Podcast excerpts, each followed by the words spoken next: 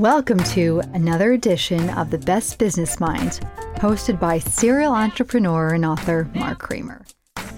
Tune into The Best Business Minds to listen to thought provoking interviews with best selling business book authors who are today's leading innovators, entrepreneurs, and industry experts from around the globe.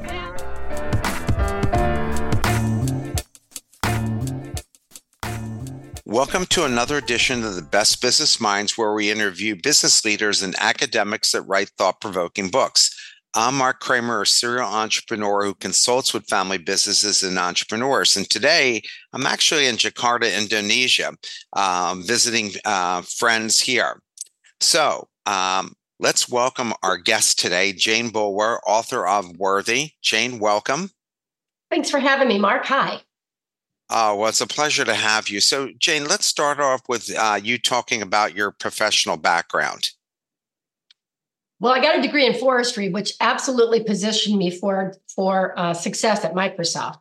uh, but I got an undergraduate degree in forestry because really my line of sight was very small, and that was recommended for me that I get that degree. But you know, it wasn't long in the forestry degree that I realized that I was more set out for business and other things. And so ultimately got an MBA, went to work for a CPG company called Kimberly Clark and had just a phenomenal experience there. Got to launch two businesses that are now billion dollar businesses, one of which I wrote the business plan for and persuaded executive management to go forward with. I got to work in Latin America, 16 countries south of Mexico, managing the operations and marketing uh, and then they put me in charge uh, at in the largest merger in the history of the United States. Scott Paper Company merged with Kimberly Clark, and that was an amazing learning experience. So, truthfully, by the time that I was 40, I had climbed the ranks, was the youngest vice president at Kimberly Clark, and was kind of fat, dumb, and happy. I loved what I was doing. I loved the people I was with, and then knocking on the door was Kimberly Clark, or was Microsoft. And after several months of them knocking on the door and ultimately them sending my children an Xbox, um, my husband said, Jane, you either need to go talk to them or tell them to quit calling. So I went and talked to them. And about a month and a half later, I was walking through the door of Microsoft as a full time employee. My kids were in a new school and I was in a new house across the, across the country and from and I was hired as a corporate vice president, one of the most senior executives at Microsoft, uh, one of the top 150 people of a company of 100,000. So. and your story is great, and the way you tell it in your book is uh, you just can't stop reading it. I read it during a, a plane flight uh, coming from uh, the United States all the way here, so it was awesome. Uh, I, I, so enjoy the uh, story Definitely that you had to tell. yeah, so um, let's talk about why did you write this book? Well, the book is the book is called Worthy with the UN crossed off because a lot of the book is stories of overcoming the uns, feeling unworthy, unable, unempowered, unconfident, etc. It's not a book that says Jane Boulware follow her footsteps to go from the cornfields of Iowa to the corner office of Microsoft. Look how great she is. I wrote the book in a as a combination of a couple things. One is I promised the people at Microsoft that I would write down my stories because I'm a storyteller, and they said you really need to do this, capture your stories. And then the second thing is I made a decision in the process of writing my stories to not just talk about what I did, but how I felt, how I had to overcome, in many cases, you know, I was born the fourth kid in a one bedroom house. I didn't have a lot of money and I didn't have kids who, uh, parents who had expectations for me. So it was unlikely that I would leave my local community, much less achieve the career success that I did. And I wanted people to see not only what I achieved, but how I overcame the people who said I what I couldn't, wouldn't, and shouldn't do, the circumstances that held me back, and my own fear and feelings of unworthiness that occasionally held me back, often held me back. So that's why I wrote the book. I, well, I didn't find a book like it. I saw lots of rags to riches stories, some by women, but none that talked about overcoming um, some of the internal self imposed limitations and challenges. So that's what I did. So you're one of five children. How did being part of such a large family impact you, which you mentioned honed at you at, at least in your negotiating skills when you're with that many people? Got to be honest, Mark. I have to smile with that question because I grew up in rural Iowa, a local farming community. And in my town, five kids was not a lot. In fact, my best friend was one of 14 children, which was not unheard of. So our, our family was five kids was not a lot. We were five kids in six years. So when I was 25 years old, my mom had already had five, four kids and one on the way. But what, but the reality is we didn't have a lot of money. We didn't have, you know, my dad laid carpeting for a living and worked very, very hard, but we didn't have, and you could argue didn't have enough to go around. So there was a lot of negotiation that happened. Every now and again, for example, we would go out for burgers if there was a big occasion, and you got two dollars to spend on on on dinner, which meant you couldn't afford the entire meal. So you had to kind of negotiate with your other brothers and sisters to get what you needed. And in the process of figuring out who to negotiate with at what point and who got to get what, really you learned to to figure out how to move and get what you needed without hurting someone else and getting um, setting yourself up for success. And those skills absolutely transferred into the business world. Because if you negotiate and it's a win lose, you're never going to get back to the table again. Somebody's going to do that once.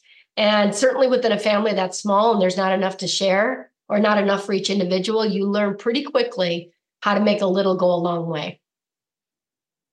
Yeah, I, I thought that was really interesting when you talk about growing up with that many people and especially the economic circumstances. Your dad had his own business and he laid carpet. Was there anything you learned from him owning a business? Oh, yeah. He left early and came back home late and he worked hard.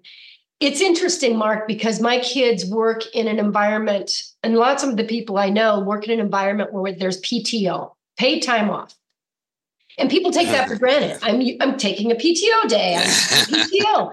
If you work in your own business, there's no paid time off. If you don't work, you don't make money. And if you have 500 kids, if you don't work, you don't feed your kids. And yeah. so one of the things that I learned is the give get and to be great first of all be grateful for the benefits that you receive in the companies that you work for um, and just not take it for granted not that you haven't earned them, but not to take them for granted. And also to respect and understand that people who have their own businesses are working very hard. They need the support. If you're going to rate someone, if you're going to support someone, I'm a huge supporter of small businesses because I appreciate and understand they're putting their life blood into it, their heart, their soul, um, their very best into it. And so to feed that passion, to feed and support that is to me pretty important. But I watched my dad work very hard and to be honest with you, we did a lot of family projects that supported and worked with dad to help him along as well. It was a family uh, your, thing. Your dad. Your dad was a resourceful in terms of using objects around him to make other things that the family could use. In what way did that influence the way you operate? I learned from a very young age that things that are used are still good. They can be repurposed, they can be made like new. Just because someone or something is discarded as irrelevant or dismissed doesn't mean it can't come back in a second life. So my dad would take things from the side of the road. He would take pipes and make swing sets. He would take used bikes and make them like new again. He would find pieces and parts and put them together to solve problems that others didn't think could be happened. He laid carpeting, for example. He would take the scraps of carpeting, and our basement was cold, but our house was small. So we used our basement. And he would put the carpeting and glue it to the walls to make it warmer and more comfortable and kind of fun. So, what I learned from him is that, and I still believe this today, just because someone or something has been dismissed or discarded doesn't mean that there's not usefulness in it. In fact, likely the opposite that item, that person that's been discarded is going to work harder, is going to have more relevance, and is going to be more appreciated by given a second, third, or fourth chance. I used to work for a guy named Pete Musser, who was the chairman CEO of Safeguard Scientific, at that time, the largest publicly traded venture fund. And he used to collect broken toys, you know, mm. like former CEOs of companies that got discarded and give them all a second chance with his different ventures. And he was enormously successful because they were so grateful because if they had a failure at that time, failure wasn't embraced like it is today as a learning uh, yes. uh, opportunity. Back then, you failed we're not hiring failures as as CEOs. Yes. And but he collected them, and, and those guys did exceedingly well and were incredibly uh, loyal to him. So uh, it's good that you have that attitude, and especially learning that from your dad. How did going to Catholic school impact your view of life and the way you interacted with the world? You talk a lot about that in the book. Well, going to Catholic school, my penmanship is fantastic um, so the nuns ensured that. Um, actually, uh, for a small town, it was a given that you went to the private school, the, the Catholic school, because this, you know, where I grew up, it was mostly Catholic. And the discipline, the structure, in some cases, the religion, it provided a sense of community and a sense of belonging and a sense of right and wrong. It was also very structured. And for someone that's not structured like me, I um, there was a sense of merits and demerits, good and bad, left and right, right and wrong. And I was more of a shade of gray person sometimes. And so I got a lot of, I get into a lot of trouble or I got a lot of demerits. On the other hand, um, the community, the Catholic community, my family, etc., gave me a sense of um, honestly, I we didn't have much money. You could argue we were poor growing up, but the community was so strong. We took care of one another. And it was pretty foundational to my growing up that I felt that sense of belonging, felt that sense of um, together we can do what we can never do alone. And to this day, I'm very grateful for my Catholic upbringing. I don't practice that religion as, as sorry, mom, uh, because there's a lot of things about that religion that no longer resonate with me. But I am very, very grateful for the upbringing that I had. What was it like? Uh, and and you love doing this. You owned a horse with a very strong personality, which matched yours based on what you wrote. What was that like uh, owning a horse? Because your dad uh, helped you, your dad and your grandfather helped you find that horse. Um, what was it like owning a horse, and how did that also shape you? I was very young. I was in the fifth grade, fourth or fifth grade, when I told my dad I was buying a horse. And keep in mind, I started at a very young age earning money through a lot of different jobs and had raised $200 mostly by dollar at a time to buy a horse and i told my dad i was doing that and he laughed at me and i was serious and eventually he understood i was serious and he and my grandfather went and looked for horses for me in the community and the one that they bought truthfully was the one my dad wanted he was very big he was very strong headed. And truthfully, nobody else really wanted this horse. It was probably a horse that should have gone for a lot more money, but it was mean and nobody else wanted it. So the farmer, I think, said, take it. And I was so desperate to have a horse and to have something I loved that I just kept at it. I climbed a fence to get on him. I fed him and everything that I could. I, I sang to him. I did everything I could. And that horse bucked everybody off of him except me. And in time, we formed a mutual friendship where the I think the love and the corn and everything that I gave him overcame his meanness, to be truthful. And he became a fabulous friend. He became everything that I could have wanted in a horse, but he was most definitely not a horse you would call Sugar or Dolly or anything like that. His name was Buster, and he did not appreciate being ridden by a, a young child at first. But it took me about six months to a year before I could even ride the horse without him trying to even even listening to me. And what I learned from that is that a lot of times kindness, patience, um, and knowing, you know, my dad would tell me, Jane, show that horse who's boss, kick him in the in the side. you know, don't let him get away with that. Well, I wasn't confused who was in charge. The horse was in charge. I was a little girl. But we found a mutual understanding. And I think sometimes people go into business and they think their title makes them someone that is in charge. And their experience or their you know they they use positional authority for other people to try to bully their way forward. It doesn't work. And i learned that with my horse that you have to find out what each one gives and find that that mutual ground for being successful. And you have to be willing to take a risk and to put yourself out there. For me I couldn't even saddle the horse by myself until I climbed on a fence. And I had to be willing to do something out of the ordinary to become friends with this with this animal, with this horse, in order to be able to ride it. And I think that transferred into my business experience as well. What did you learn from your dad who kept kicking that horse in the side until the horse bucked him off? Yeah. Well, that was my dad. And honestly, what I learned is just what I said. You cannot use positional authority. You cannot force something, especially if it's bigger. You cannot force your way of doing things on someone else if they don't want to take it. And in, whether it's overt or inovert, they are going to push back and they're not going to do it. And my dad often tried to use force to make things happen. And he, the horse bucked him off, and dad never got back on the horse again because he wouldn't let him.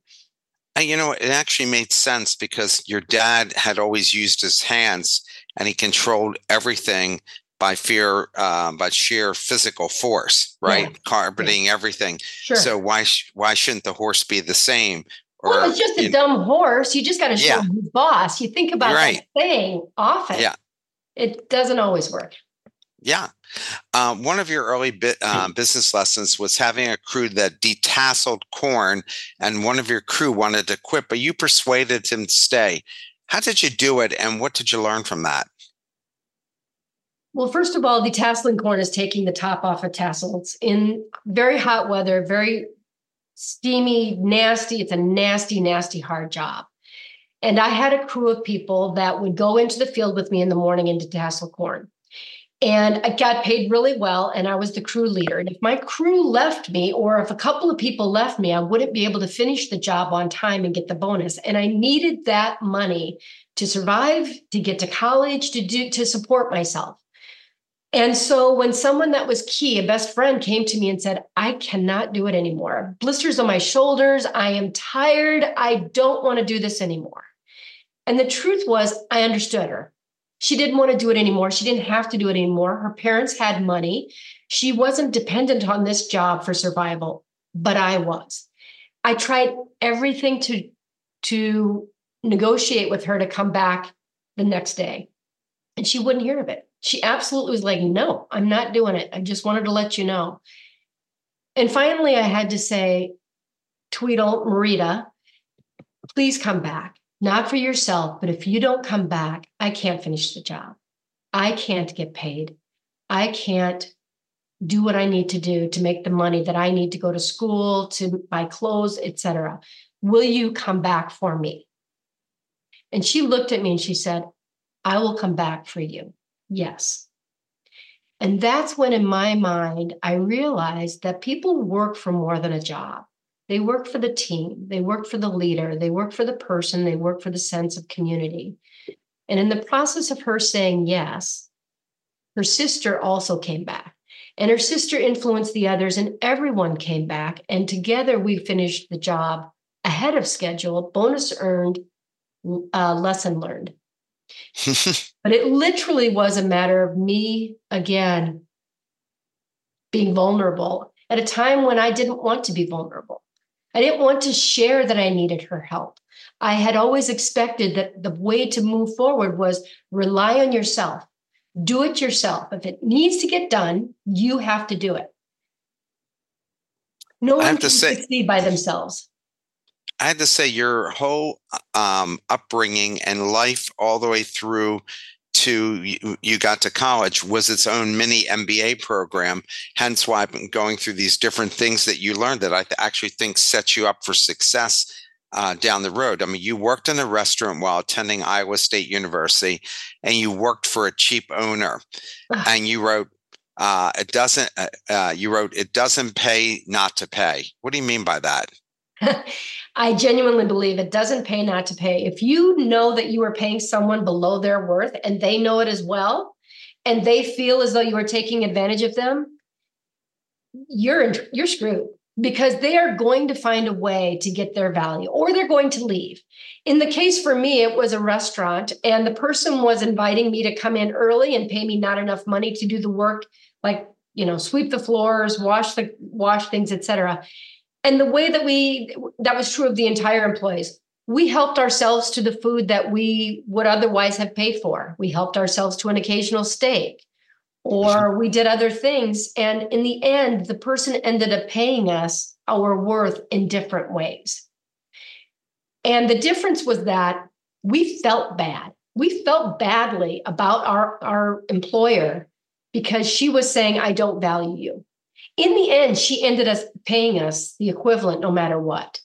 The difference is we would have gladly done the work had she been at least acknowledged us and said, We'll pay you for that and we would have gone over and above for her, but that didn't happen. So it doesn't pay not to pay. Absolutely. Um, your parents worked hard, but with five kids, didn't have much, as you've talked about during the show here, and you put yourself through school. Do you think all parents should do uh, make their kids uh, pay their own way through school to make them more self-reliant? I mean, now that you reflect on it, and I don't remember if you mentioned whether you put your own kids through school. We um that's a really good question. My husband and I I married my high school sweetheart from the same hometown that I was at. And we worked our way up to have money and said, do what do we want our kids? Do we want to pay for our kids' college education? And our kids did get jobs in college. And I do believe that a strong work ethic can be for school, it can be a job, but they have to be able to be in a scenario where they appreciate the work that you're paying for school. For us, we told our kids, you pick the school you want to go to. We will pay your college education, but that is your inheritance. We believe in you. Go to the school you want, get the degree that you want. And from there, we believe that you will make the career and make the life for yourself that you um, that you uh, that will carry you forward. And so, do I believe that kids should um, be responsible and have a piece, be responsible for a portion of their education? I do. I do. But I also think for me, it was, um, we went a step further and said, this is uh, we're gonna we're gonna give this to you, but this is for you to carry forward on your own. We we we have confidence you'll do that. Um, please talk about your college carpet business and selling your mom's prayers and all the things you learned from that. That was pretty amazing. Uh, what you're able to do with those two things. Well, I went to college and I did pay 100% of my college education, which meant I went to school full time and I had four part time jobs. Even so, I did not have enough money. So one day I was in a college, my college dorm room and we were all complaining about the floor because it was a tile floor and was freezing cold. It was just freezing cold. And we never were warm enough. And someone said, Gosh, if only these floors were carpeted, why is there no carpet on this floor? And I thought of my dad and how he had all these remnants of carpet in his garage. He would save the remnants of carpet from his work and then eventually he would take them to the dump. And I thought, ah, I'm I'm going to get dad's remnants, put them together into rugs and sell the rugs to my college, to my to the people at the college.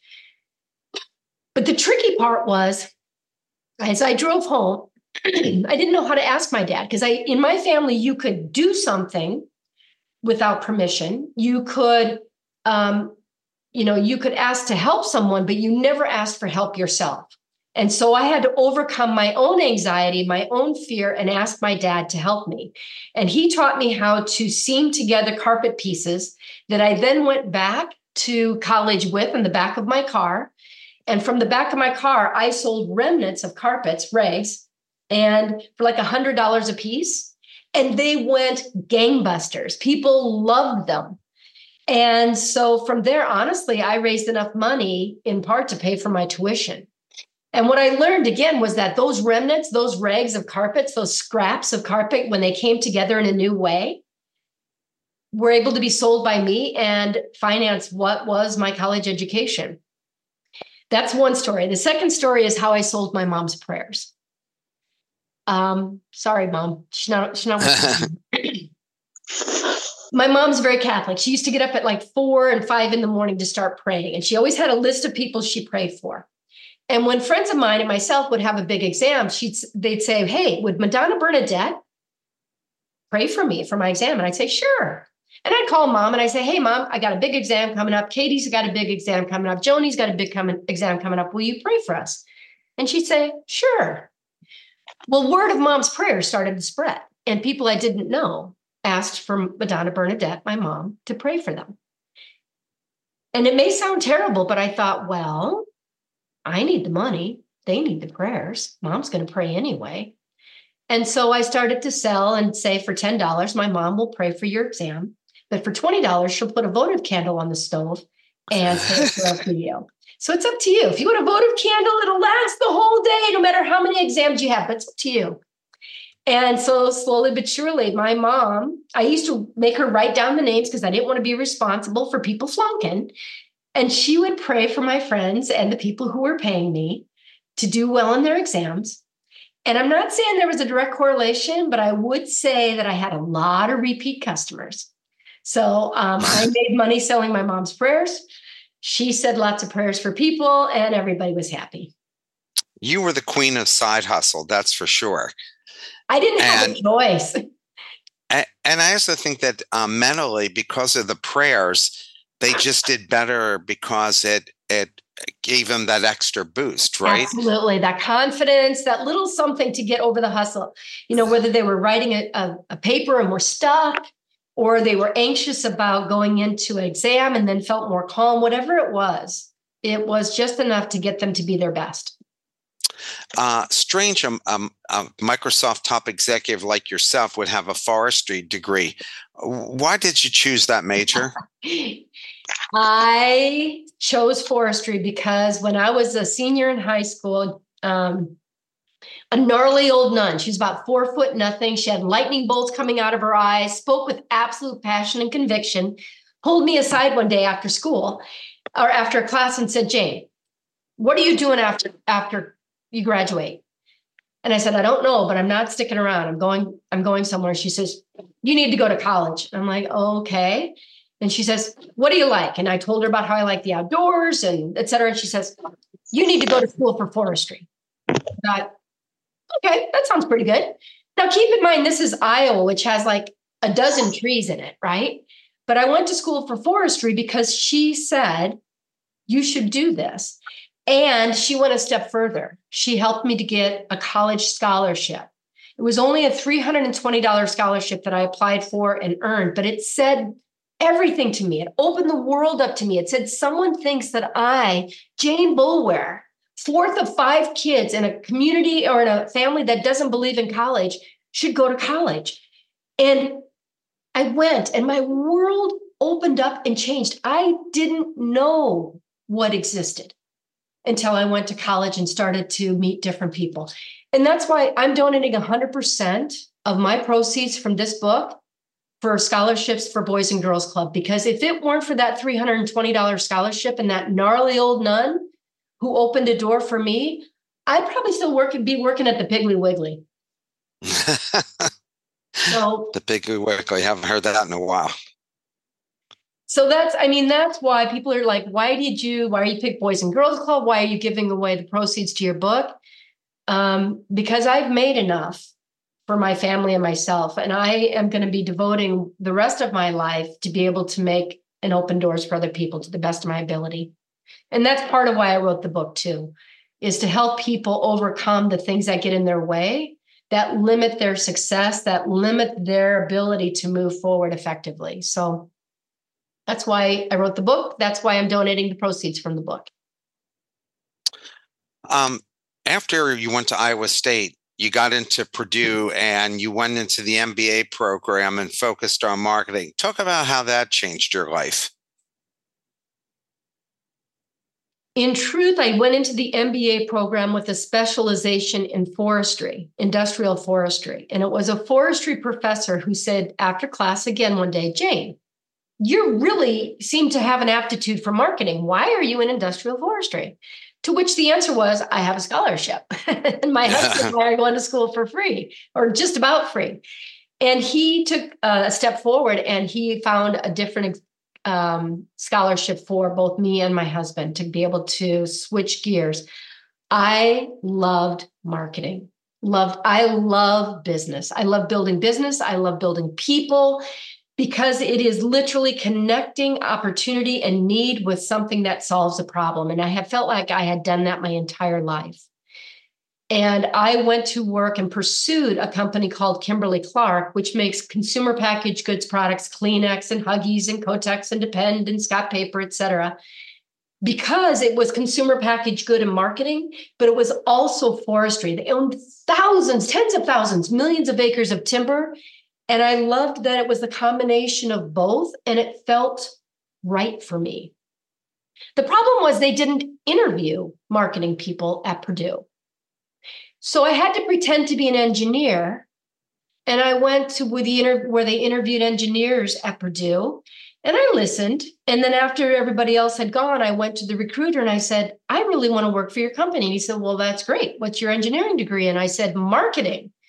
And he said, We don't recruit for MBA marketers for, from Purdue. And I said, Well, how about you have coffee with me and I'll tell you why you should. And in the process of doing that, we he opened the door and I walked through it. And 17 years later, I was one of the senior, I was the senior marketing person at the entire company. Worked out you, you started, as you mentioned, your career at Kimberly Clark, and immediately you met a jackass named Kent. Now, I don't know if that's a, a, a name you just happened to give this guy who came from a top school and whose skill was pumping himself up and putting others down. Yep. What, what did you learn about how to handle the Kents of this world?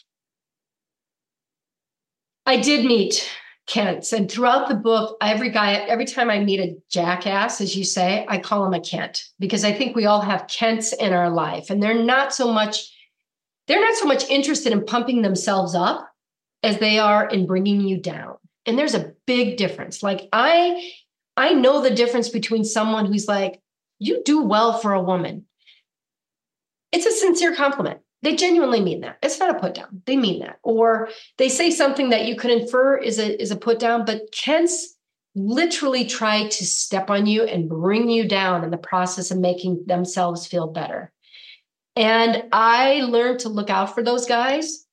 I learned to protect my team from those guys. And at the end of the day, I learned that their comments was not about me. It was about them.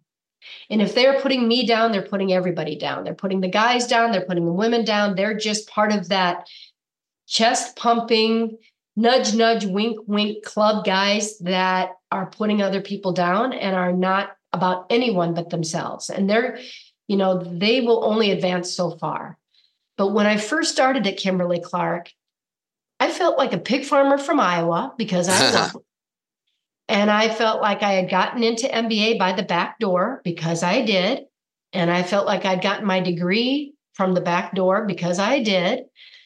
And I was working in a, a, job that required three to four to five to six years of experience, which I didn't have.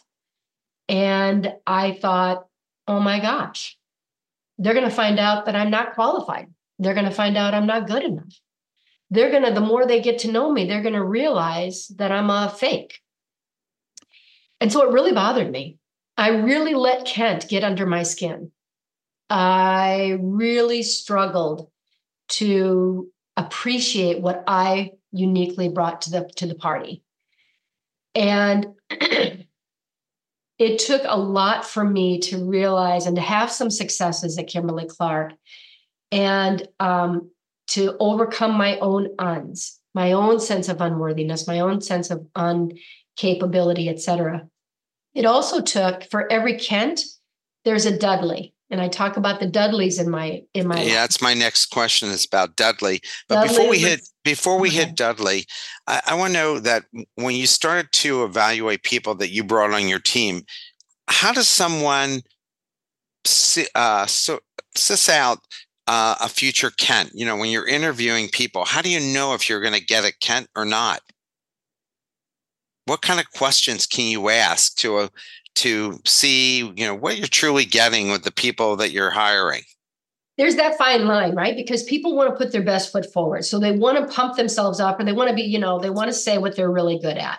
But if all someone does is talk about themselves and talk about what they do, and they never talk about the impact of others, and when you, and in the process of doing that, talk about how their success was forged by working together as a team or by what they did and what other people delivered to it, is always suspect. A question I always look for when I'm interviewing is at the end of the interview when someone asks the question, What didn't I ask that I should have? Or what don't you see in me that maybe um, causes you concern? Because what that says to me is that they recognize that they're not just selling themselves, but they're also trying to find a win win because it doesn't do anyone any good to apply for a job and just get a job if truly they don't have the right skills. Both will fail. Both yep. will fail. So having that self understanding about what's being looked for in the role and asking that question honestly in the interview versus they're going to talk about it afterwards anyway with their peers what they thought was good about you et cetera. You might as well have that conversation with the person. And if they don't have the self-awareness to ask those meaningful questions about what they aren't is or to say what they aren't as well as what they are yeah nobody's the full meal deal. Nobody has all the skills. You have to figure out what you bring and appreciate what others need to, to, to supplement. So let's go the opposite direction with dudley.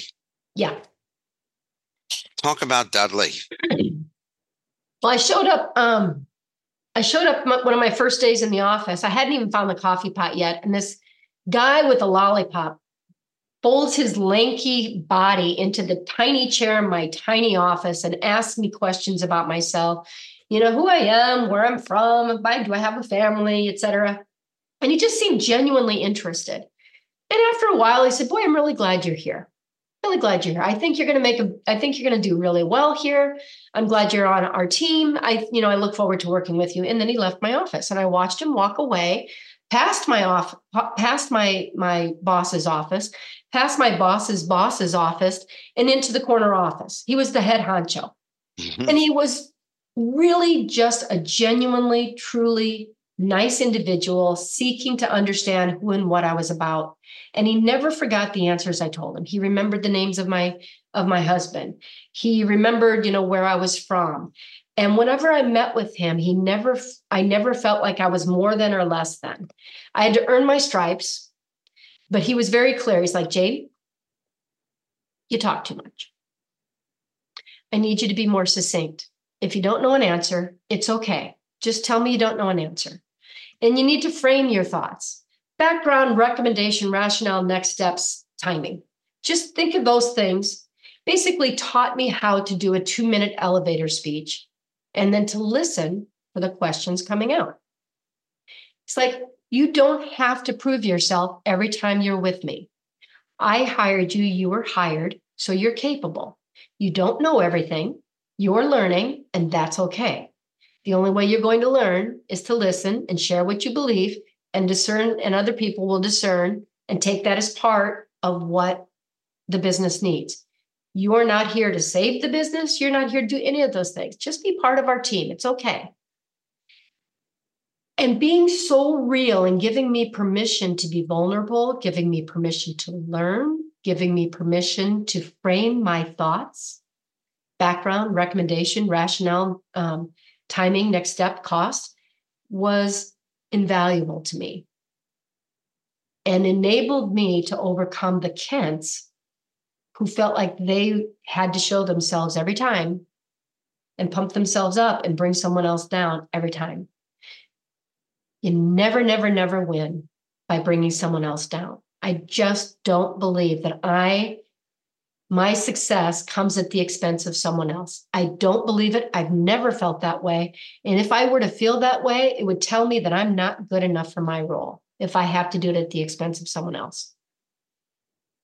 I just believe What that. made Kimberly Clark's culture so appealing to you? And how did a guy like Kent even get recruited? Well, you look at Kent's resume, it was really, he'd done great things it's not that he wasn't smart or that he wasn't accomplished or any of those things. He was just so insecure honestly, that he, um, you know, and he started working for a guy that just was more like him than not. But I was fortunate to work in an organization forged by Dudley that um, the truth is, you take a culture comes from its leadership. I learned that certainly at Kimberly Clark, and I certainly learned that at Microsoft. The culture comes from its leader, and Dudley's leadership was such that you brought your best and it was okay to make mistakes. And I loved that culture. And that's when I interviewed, I interviewed at Procter and Gamble. I had a job at Procter, I had a job offer at Procter and Gamble. In fact, they said, you have a job offer at Kimberly Clark, but we've given you a job offer. Why would you work for Kimberly Clark when we've given you a job offer? That's a no brainer. Come work for us. And the way they handled that was the reason why I went with Kimberly Clark. They were very arrogant, and I don't, having come from what I came from, I didn't have room in my life for arrogance. Which was pretty surprising since they're a Midwestern, uh, Midwest uh, company as well with Midwest values, right? and all of their brands are number one. I mean, they really do amazing things, to be sure. But it was interesting because, and this is not anything against Ivy League. I know you're Ivy League with Wharton, and we hired people from Wharton. But for Kim, for Kimberly Clark, we realized once we st- we stopped hiring at some of the Ivy League schools because those people were about their own success and were about their own intelligence and their own ability to make things happen. And sometimes when you hire people that have had circumstances or maybe a second tier school or someone that maybe has experienced failure, they'll try harder, they'll work harder, they will use that experience of having to grind and bring that forward. And I think that's that's what happened with me versus Kent. I maybe I was a grinder. Maybe I'd worked my way up and I I, I, I, like I said, I didn't have room for arrogance. It's hard to be arrogant when you're from the cornfields of Iowa. Yeah, I agree with totally of just what you just said. Um, you learned how David could uh, beat Goliath when Kimberly Clark's Huggies dethroned P&G's Pampers. What did you learn, and how did that frame your thinking for future mismatches? Oh boy, and that applied very much to Microsoft. We were Neenah, Wisconsin is not exactly the hub of the world. And we, Huggies was number two, and Pampers clearly was number one globally. But we had, we listened to our customers. We applied the learning to our customers to better products. And our budgets were less than half of Procter and Gamble's Pampers, less than half. So we had to be smarter. We had to be more nimble. We had to be more humble in our marketing. We would do like 27 versions of, of direct mails to figure out which one worked better. We had to do like go into hospitals and actually talk to people and get distribution by, by making eye to eye contact sometimes. We had to do things that the number one brand didn't have to do. And slowly but surely, we etched our way up the market share. And I think Procter and Gamble looked at us gaining market share and frankly didn't take us very seriously because we were Hicks, cheeseheads in Wisconsin.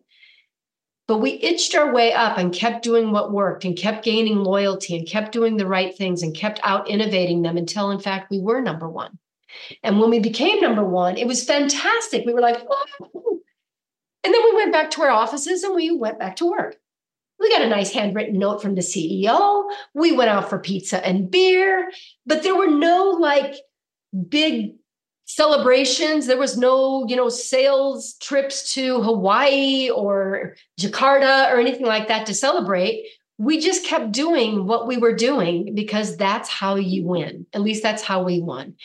And the Wall Street Journal wrote articles um, I was interviewed, we were interviewed by the Harvard Business Review, and there were white papers that were written, and colleges did studies on it. And I'd like to say it was one big idea that there was that we won. It wasn't. It was literally connecting with the consumer, keep trying new things, keep learning from what we did, and being smarter because we literally spent a fraction of what the big boys did. And once they realized that we'd usurped them, they just threw money at us. But by that point, we'd established the relationships with the retailers, with the consumers, et cetera, and we stayed number one. This is not a business question, but I'm just curious about this. Throughout the book, you mentioned the impact John Denver's music had on you, uh, which you rarely ever hear of John Denver being played uh, at all, which is, um, you know, when you and I are similar age, he was huge, uh, John Denver. What was the, why did you fall in love with John Denver's music uh, and, and what did that mean to you? Gosh, that's a great question. I grew up from a very young age, I started to work. And my parents, my world was very, very small. It was my town and my, even my block, my neighborhood, and my family. And when I heard John's John Denver's music and he started to write about mountains and Rocky Mountains High, I'd never seen the mountains. I'd never seen the oceans. I'd never seen a forest. And the music resonated with me because it enabled me for the first time in my life to dream about something beyond what I lived. And it took me to a place that I didn't beyond what I knew. And I started to imagine a world different than what I had. And I still listen to John Denver sometimes because it takes me to a place and enables me to dream. And that's what John Denver rec- um, represented to me. It represented a dream of something different, better, um, that I had never experienced before. And in part, that's why I went to forestry, because I wanted an avenue to that dream. And I live now in the Seattle, and I'm in the mountains and I'm hiking um, many listening days. to John Denver. And I do still listen to John Denver. It's true. I, I actually met him uh, my sophomore year at college uh, because he opened up our new stadium at West Virginia University because of his mm-hmm. songs. Yeah. yeah. So uh, I got to meet him a couple for just a couple minutes um, in the press box. So it was pretty cool because he was such a an enormous star that's totally forgotten by any generation but after us. Or made a joke of. I don't understand it, but you know, I never saw him in concert because it turns out he doesn't come to Iowa. Uh, lots of people didn't at that time anyway. But still, um, what an influence he had on me. Really, truly. Um, you talked about the difficulty of being a mom and realizing you can't have it all. Uh, please talk about that because I think your perspective, regardless of motherhood, relationships, or work, would be good to hear because I think it can elevate self induced pressure. I um, you know, 30 years ago, I was an unconventional leader and woman, to be sure. There were not a lot of other women in the workplace. And when I first got married, truthfully, there were three things that I said I was going to do when I was young. I was going to leave Iowa and have a life different than what I knew. Check. I was never getting married. Got married uh-huh. 21. Er, uh-huh. And then I swore that I would never have children because I didn't want to be what I what I grew up with. I didn't know a lot of people that were super happy with it was not in it was it it, it did not um, it was not part of what I thought was uh, aligned with happiness. So after 10 years of marriage, I did become pregnant and I was in a position where I was a senior person at Microsoft and I was asked many times, are you going to come back to work? Are you going to come back to work? Because many women at that time did not go back to the office, did not go back to work. And I noticed that I was being treated differently. I was being dismissed in some things. and there were not other women in my scenario generally. And I never had a doubt that I would go back to work. I never had a doubt after the baby was born, my son, whom I adored, my first son, had several children. Um, I realized that I was going to be a better mom by working because I loved what I did. And that I would not be a good stay at home mother. And that those around me who questioned that or who judged that or who um, didn't understand that at first made me feel really bad about myself. And I started to say, I need to have my own yardstick for success. Um, and my yardstick for success, if I'm going to, be, is having a happy family, having a happy husband, being good at my job, all of those things. I can't do that as a stay at home mom. And so what I did is what I'd done throughout my entire life. I found others around me who wanted to take care of my child, who wanted to be a stay-at-home mom, but couldn't afford it without my child. So um, they, my neighbor ended up taking care of during the day my child. But the stress of, of having to juggle that um, was significant. Was significant. Not my husband didn't feel that way. He worked evenings and weekends in retail. He loved it. Um, but I, I really, I did struggle trying to do it all until the point came where ultimately I said to my husband, we have to change. Something has to change because I'm working a lot of hours. I'm doing all of these things. Um, something has to give. And he ended up ultimately becoming a stay at home dad, which was phenomenal. Uh, so that we could I, we could have the lifestyle and the family that we chose and wanted, and I could continue in my path. And I even took a job in South America um, where I commuted to South America and he lived in Atlanta with my son and I commuted every week. Um, and, you know, keep in mind at that time, there were no men that really took care of the kids, very few. The welcome wagon came to our front door when we were in Atlanta and he opened the door and they're like, Where's your wife? And he says, She's in uh, Bogota. Uh-huh. And they said, Well, what are you, you know, they didn't know what to think. So they they brought a cake to welcome us to the neighborhood and they left with the cake. didn't know what to do with them. so, so we had to define our own path, as unconventional as it was, because the traditional path was just not going to, the traditional path wasn't going to work for me. Um, and it wasn't going to work for him. And the more that I tried to fit into a, a square hole and a round peg, uh, the unhappier both of us, all of us were. And I had to fundamentally say, my marriage is strong. My kids are happy. And I'm happy with what I do. This is our life. It may not fit others, but it, it works. And that's what the approach I took. Well, what's what's the coaching you give the women who have worked for you in the past to help them balance that all out because I think there's a big push and pull about, God, I'm a crappy mom if I oh. can't be there for my kids. At the same time, they have the same ambition as the guys do uh, to maximize their potential and get as far as they can get. So, what have you been coaching young women? Uh, it's a great question. There's a study done by um, Harvard Business uh, School and by the McKinsey Group and in both studies, what they find is two things. Number one, women tend to under promote themselves in the same job. So they'll do the same job as a man, but the way they describe their role, the way they describe what they achieve is less than what they actually contribute. And men typically promote more than what they contribute.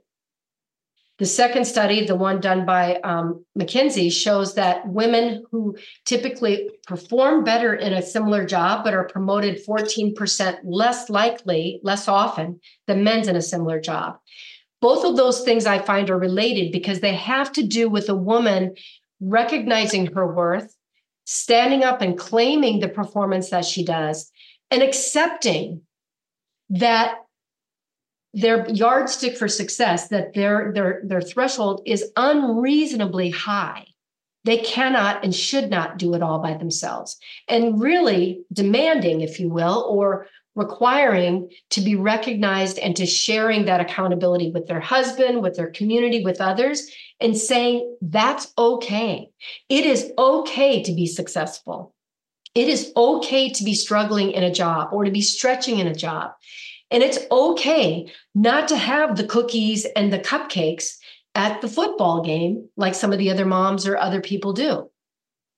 But you first and foremost have to be okay with that with yourself. And so sometimes all I do is hold a mirror up to the person and show them all of the things that they're doing and they're doing well and saying, take a breath, own this, own what you're doing, and stop thinking about the things that you're not doing. Because your children, assuming you're spending the important time with them, see that you're happy, see that you're you're prioritizing them, see that you're working hard. And that's what they take away. my children, I never told my children. I, I, would tell my children when I brought them to school, and other moms would be crying because their kids would be going to school and they were sad, and the kids would be hanging onto their legs. My kids didn't do that. I would say, I get to go to work and, and work with my friends. You get to go to school and be with your friends. And tonight, when we get home, we're going to talk about our day and all the cool stuff we learned. And they thought that that was, and that was normal for us. I came home happy. They came home happy. And we talked about our day in a positive way. And please don't I make it sound like I was happy every day and I had it all figured out. There were I was a hot mess a lot. I was a hot mess a lot.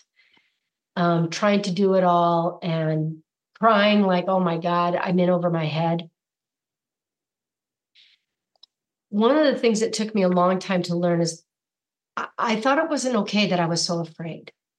I kept taking jobs that were a stretch working in South America as a white woman who didn't speak Spanish, who had a one and a half year old kid, it was a huge stretch.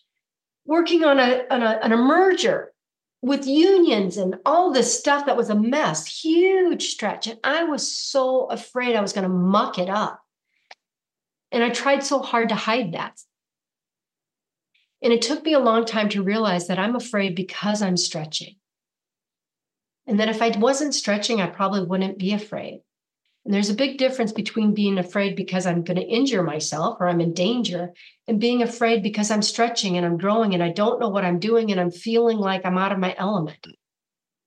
In that scenario, you can fix that with Rolaids right? And I had to, it took me a while to realize it's okay not to know. It's okay to be afraid ask for help, and be a part of a solution, not feeling like you have to be the only solution. Um, you had a difficult time of getting Microsoft to understand that they um, had to make consumers happy by providing easy to use and understanding uh, understand the products and fitting into the culture. Uh, and you had a uh, you know and you yourself had to try to fit into this uh, technology focused culture. How did you make your case and, and, and what can we learn from it? I went from a culture that was very much focused on external very much focused on doing what was right for the consumer being creating products that met consumer demand and being very much focused on that and what was done internally was done to achieve that Microsoft's culture was very different at that time. It was about eating their young and protecting their silos. So their products weren't so much informed by consumers as informed by developers for consumers or for users, as I was told. We didn't, there weren't consumers, there were users, according to Bill and Steve and others. And people were more interested in protecting their silos product A, product B, brand A, brand B, brand C, brand D. You'd have four brands for the same product, and they were all competing internally. And so I tried to unravel that and it put together a plan to show how to bring those brands together, how to do it in a way that would align in, in, a, in a, and be valued by the consumer and meet consumer needs. What I didn't realize was that the culture of the company at that time, eating its young, would not work with what I was presenting. And so there were two choices that I had. One was to adapt to a culture and play by their rules, or this three three choices actually. The second was to leave, which is what most of the people at my level did. Or the third was to find a niche in the company where I could manage based on what I knew was had been successful in the past. Unfortunately, I chose to try to adapt and become like the people at Microsoft at that time. And you could have just as well dipped me in chocolate and eaten me alive because it did not work. I got absolutely, I, I was so not successful um, because I didn't have a technology background and so on. So, what I would tell people is that if you're going to adapt your style, your values, your who you are to fit into a company culture, It's not likely to work. And even if it does work, you're not likely to be happy. If you need to leave, leave. It's not failure. And if you are able to find a niche where you can be authentic and be your authentic self, do it. But know that you better have a moat around yourself or find yourself in a scenario where you can protect that and your people. Um, I'm someone that doesn't give up easily, which is why I stayed. And sometimes staying is not a good idea. It's not failing to leave. Yeah, I I um I had students at Wharton at the same time that you were there, and they described it exactly as you did, especially the siloed, some of them call them warlords, and that it was a totally dysfunctional place to work compared to Apple and some of the others uh, companies. Uh, mm-hmm. Steve Ballmer has been a case study of how not to run a company that was in the Harvard uh, Business Review. Is that fair? And what did you learn from working for him? Uh, because he was the CEO at the time you were there. Yeah. I think it's important to differentiate between the person, Steve Ballmer, and the leadership, Steve Ballmer. I think the person, Steve Ballmer, was generally well intentioned, is a good guy. He certainly helped us out at the Boys and Girls Club, et cetera. But his style was literally to throw brilliant minds together and let them duke it out for the best idea. And he, you could argue Microsoft changed the world. They absolutely did. And they wanted to change the world. They wanted to do right by the world. They do amazing things for the world. But his leadership style pitted people against each other and kept the focus internal. And I would argue that as a result of that, we missed many significant things happening in the industry, whether it was the, you know, search, it was music online, the cloud, a number of things. And I believe that if the culture had been more collaborative, where we built upon each other, those brilliant minds would have genuinely changed the world faster, better, differently than what happened. And I think Microsoft lost its footing and lost a lot of brain power and opportunity, much opportunity during the time that that was the case. Yeah, Look at what's Harvard calls it the lost decade. They the call lost, it the lost it, decade. It really, really was. And I would be in meetings genuinely in offsites with Steve and Bill and others. And it was like who could outsmart or out it was the it was bizarre, honestly, how people related to each other. I went to Steve Ballmer's house for a barbecue and I was relatively new and I was introducing myself to people and they're like, "Who are you again? Where do you work?" And they uh-huh. literally wouldn't wouldn't shake my hand. They're like, "If you're here in an, in an if you're here next year, come and introduce yourself then." It was so not about moving the business forward and meeting consumers' needs, which is what I was brought in brought in to do. That I don't know that anyone could have been successful in that scenario. Uh, but the new CEO, not so new anymore, has done exactly the opposite. Exactly you know, and. Yeah. Yeah. And I guarantee he's no smarter than than Steve or Bill or any of those guys. But what he's done is he's basically said, we will get, we're going to focus on fewer things and we're going to be successful by working together on those things. And if you're not able to do that, and if you're not able or wanting to do that, well, sorry, that's probably not the place for you. I hate to say this because I haven't validated it, but I did read if you invested money under Steve, if you invested $1,000 with Steve Ballmer when he first became CEO, it was worth less than $1,000 when when he left. And, right. And if you invested $1,000 with Satya, it now would be worth $10,000. I think that's the impact a CEO can have on the company. Truly brilliant people and as a leader for your organization, if you are not telling people that they're going to be successful by working together and across common goals that are clearly understood, and you're not rewarding people by how they su- uh, achieve success by working together, and you're not removing their barriers to success, including yourself, you will not be achieving your full potential or even successful, probably. That's Jane. I want to say this was a very quick hour. So enjoyed reading the book and listening to you talk about your story. And I think uh, everybody from uh, the from uh, what we're seeing here, thought it was a great hour, well worth spending with you. So again, thank you so much. We wish you luck with the book. Thank and uh, hopefully you'll write another book because I think there's another book inside you uh, that could come out. And I wanted to say to everyone, have a wonderful weekend, and we'll look forward to seeing you all next Friday. Thank you. And do please write, please uh, buy the book. The proceeds, all the proceeds go to charity for scholarships. So even if you don't like the book, move the peanut forward for someone else. I'd really appreciate it. And write a review because I don't have a marketing budget and you're my marketing. Thank you so much. Everyone, have a wonderful weekend. Thank you, everybody. Thank you for listening to another episode of The Best Business Minds. Tune in every Friday at 12 p.m. Eastern Time for our live recordings. Go to www.thebestbusinessminds.com for more information and follow us on LinkedIn and Twitter to be kept up to date with our upcoming guests and other bonus material. See you next time.